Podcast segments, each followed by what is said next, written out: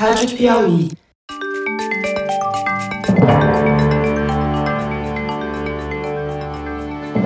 Opa, eu sou José Roberto de Toledo e este é o Luz no Fim da Quarentena, uma coprodução da revista Piauí com a Rádio Novelo. Infectamos o canal do Foro de Teresina para discutir pesquisas científicas que ajudam a atravessar o túnel em que a pandemia nos meteu. O sangue de quem se cura de Covid-19 fica repleto de anticorpos contra o coronavírus. Será que extrair o soro do sangue dos curados e injetar nas veias dos pacientes graves pode aumentar sua chance de sobrevivência? Será que esse pode vir a ser um dos tratamentos contra a Covid? Neste episódio, contamos quais foram as conclusões do maior estudo feito até agora com soro de sobreviventes da doença. Ele foi aplicado em mais de 35 mil casos nos Estados Unidos. Rainer explica o que aconteceu. Fernando Rainer, vamos falar hoje sobre tratamento com soro para tentar diminuir a mortalidade por Covid-19, um estudo que saiu no dia 12 de agosto num repositório nos Estados Unidos, é, o MedArchive, não foi ainda revisado pelos pares, mas é um estudo muito grande e importante. Conta pra gente que estudo é esse. É, esse estudo teve uma repercussão grande, porque quando ele foi publicado, ele estava muito esperado, porque tá, faz muito tempo que eles estão testando usar soro, né? Eu vou explicar depois o que, que é. E o FDA estava pronto para aprovar isso como um tratamento emergencial, né? Quer dizer, uma coisa. O FDA que... é a Anvisa americana, é, assim, Anvisa, né? é. Porque até agora você só podia usar dentro do ensaio clínico, né? E eles iam aprovar isso hoje.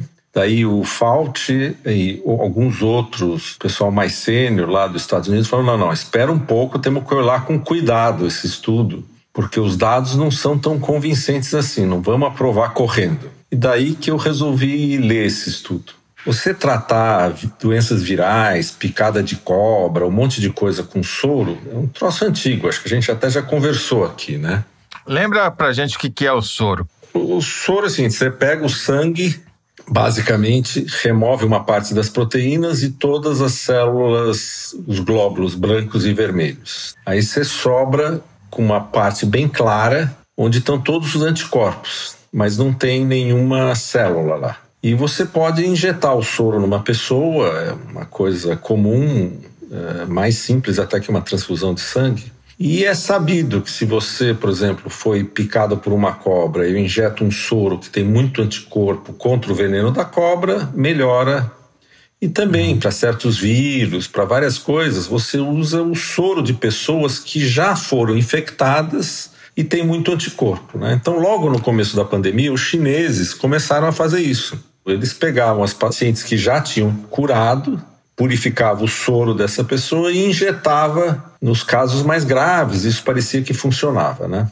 Aí, aqui no Brasil começaram a fazer, várias pessoas já ouviram falar que se você teve Covid-19, você pode doar soro tal. E nos Estados Unidos começou a ser usado muito mas dentro de um protocolo de teste clínico, não era como um remédio. Se o médico queria usar, ele tinha que inscrever o paciente lá, dizer as características, o que, que o paciente tinha, etc. Tinha o tal do consórcio plasma Covid-19 americano. Né? É, e é um estudo enorme, porque ele foi desde o dia 4 de abril até 4 de julho, três meses. Participaram 2.807 centros de tratamento praticamente todo lugar que tinha UTI tratando Covid participou. E no total foram feitas 35.322 transferências. E os pacientes eram graves. Para você ter uma ideia, 52% desses pacientes estavam em UTI e 27% deles estavam entubados. Então é só caso grave mesmo. E aí eles foram coletando esses dados todos. E ele não foi um estudo onde você comparou pessoas que receberam o soro com pessoas que não receberam o soro. Esse estudo só tem pessoas que receberam o soro. Quer dizer, não tem grupo de controle, né? É, exatamente. Então eles puderam fazer duas coisas. Mediram nesse grupo todo, primeiro, quanto de anticorpo tinha o soro que a pessoa recebeu. E classificaram em três grupos: muito anticorpo, médio anticorpo e pouco anticorpo. E também mediram se você estava dando o soro até três dias depois que o cara era internado ou mais de três dias. E a medida se a coisa funcionava ou não é a porcentagem de pessoas que morria sete dias depois ou 30 dias depois. O que eles viram é o seguinte: se você pegar o tempo morte em sete dias, se a pessoa recebeu um soro com pouco anticorpo, 13,9% das pessoas morriam em sete dias. Se ele recebia um soro com mais anticorpo, em vez de 13 ou 11% morriam. Se o soro tinha um monte de anticorpo, 9,8% morria olhando só o gráfico sem olhar o intervalo de confiança, aparentemente, quanto mais anticorpos presentes no soro, menor a, a taxa de mortalidade dos Exatamente, pacientes. Exatamente, é isso mesmo, mas as taxas de erro, o intervalo de confiança dessas medidas é grande, de tal maneira que eles quase se sobrepõem, mas essa tendência é clara. Uhum. Aí eles falaram: bom, e se eu olhar 30 dias depois? Bom, 30 dias depois, os que receberam soros com pouco anticorpo, 29% morreram. Você vê, não é uma coisa fantástica que você dá o não, soro não e abaixa. É, né? Não, não é a garantia de nada, né? É. Quando você dá um soro com um pouco mais de anticorpo, 27% morreram, baixou 2%. E quando você dava um soro com muito anticorpo, baixava para 24%. Então é de 29 para 24. Então realmente abaixa, mas abaixa muito pouco. É aquilo que, quando tem uma pesquisa de opinião com essas oscilações, a gente diz que tudo está dentro da margem de erro. Há uma chance maior de que, de fato, diminua, mas há uma chance de que é só um viés estatístico que e a gente não tem certeza. E quando eles compararam as pessoas que receberam soro até três dias depois da internação ou quatro dias ou mais de internação, o que eles perceberam é que se você der o soro mais cedo, o resultado era um pouco melhor. Por exemplo, você pega os que receberam muito anticorpo, né? Se foi dado antes de três dias, é 7,6% morriam. Se você dava mais tarde, 10,5% morriam. E essa tendência é igual, tanto nos sete dias quanto nos 30 dias. Ou seja, o estudo ele mostra que tem uma tendência de melhorar um pouco a mortalidade se você dá mais cedo e se o soro tem mais anticorpo. Mas não é conclusivo. Mas não é conclusivo, principalmente porque você não sabe qual a taxa de mortalidade dos que não tomaram. Se você uhum. tivesse um controle e os que não tomaram, vamos supor, 60% morreram e baixou para 20%, você fala, puxa, olha, é um bom uma boa coisa. Mas como não tem controle, é um caso típico de um estudo enorme e, ele dá uma certa indicação que o tratamento funciona, né? E os autores são da Clínica Mayo, que é talvez o hospital primeiro lugar no ranking dos hospitais americanos, né? Mas no próprio artigo eles listam todos os problemas do estudo, tal, e explicam, olha, a gente começou a fazer isso porque era um jeito correria, de tentar né? tratar na correria e montamos esse protocolo, não tinha controle, não tinha nada, nós fomos registrando tudo que todo mundo que recebeu e depois tentamos ver se a gente achava alguma coisa, né? Só para o ouvinte talvez entender um pouquinho melhor o problema de não ter um grupo de controle para comparar os resultados, né? É que mesmo entre esses pacientes, eu estou vendo aqui a tabela que o Fernando mandou, 30% tomaram Remdesivir e 50% tomaram esteroide. Quer dizer, você não, é difícil saber o que, que foi o esteroide, o que foi o Remdesivir e o que, que foi o soro. Né? É, e uma outra coisa, na primeira fase do estudo, no primeiro mês, ainda tinha muita gente que estava tomando cloroquina. É Depois verdade. eles pararam e no último mês do estudo ninguém tomou cloroquina. Então, as pessoas foram tratadas de modo diferente ao longo do estudo, as pessoas estavam aprendendo a tratar. Mas sem comparar com as pessoas que não tomaram, é muito difícil de saber se esse troço é significativo. E isso é importante por dois motivos, Toledo. Porque, um, é que agora o FDA vai ter que decidir se isso vai ser permitido a ser usado como um tratamento emergencial que você pode fazer sem estar participar de um estudo clínico. Se ele vier a ser um tratamento emergencial, vai poder dar para todo mundo. Né? Esse é, um é que nem vacina, só, só se tiver no grupo de teste. Se não tiver no grupo de teste, não pode tomar. Exatamente. É. E o outro problema é que tem é, várias companhias farmacêuticas que estão desenvolvendo anticorpos muito específicos. Né? Quando você pega um soro, ele tem milhares de tipos de anticorpos desses.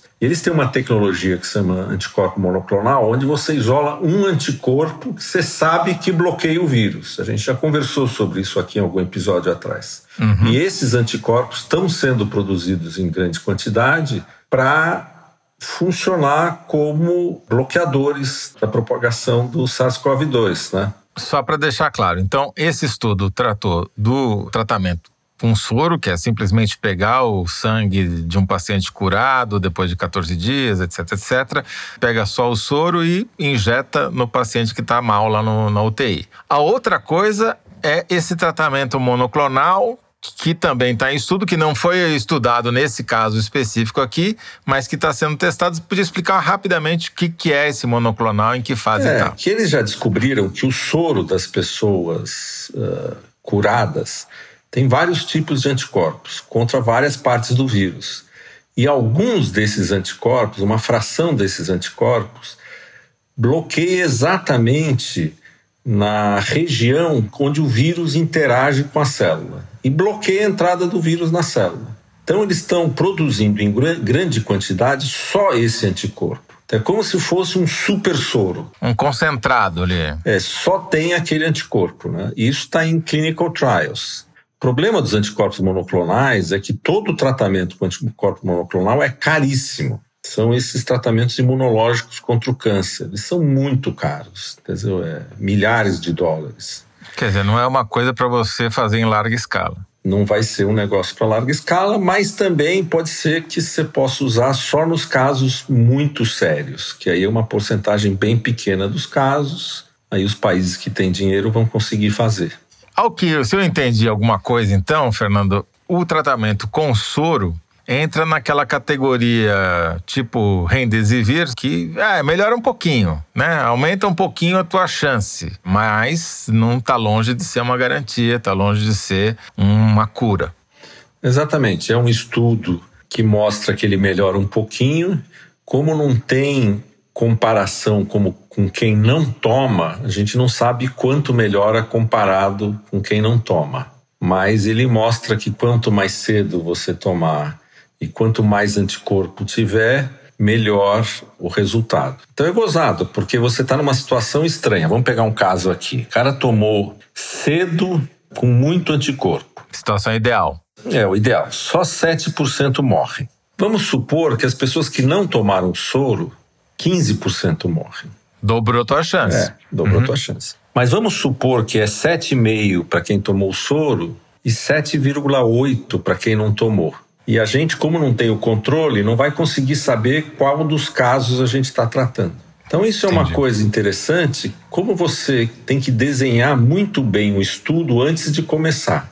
E como é difícil desenhar um estudo no começo de uma pandemia, onde os médicos também têm uma atitude correta. Você fala, bom, isso aqui tem cara que vai funcionar. O que eu vou fazer? Eu vou fazer um estudo, esperar um mês para organizar o estudo enquanto as pessoas morrem? O risco é baixo, pior das hipóteses não funciona, vamos dar para todo mundo.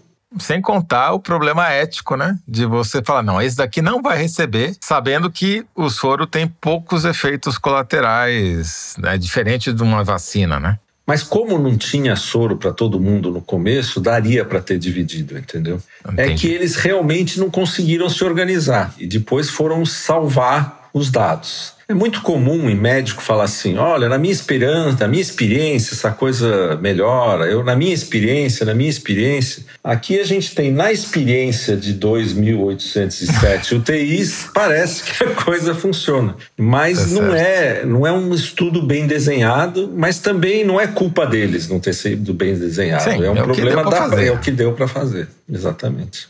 Muito bom, doutor Fernando Rainer, muito obrigado mais uma vez. Voltamos em breve com mais a nossa lanterninha aqui para ver se a gente ilumina a saída desse túnel. É isso aí, Toledo. Obrigado, um abraço. Um abraço, tchau, tchau. Este foi Fernando Rainer, professor titular de Bioquímica da Universidade de São Paulo e cientista residente do nosso podcast. O link para o estudo citado neste episódio você encontra na página do Luz no Fim da Quarentena, no site da Piauí é revistapiauí.com.br. O Luz no Fim da Quarentena é uma coprodução da revista Piauí com a Rádio Novelo. A coordenação e edição são da Paula Scarpim, da Evelyn Argenta e do Vitor Hugo Brandalize. Este episódio teve apoio de produção de Clara Rellstab. A identidade sonora é da Mai Romano. Quem finaliza o programa é o João Jabassi.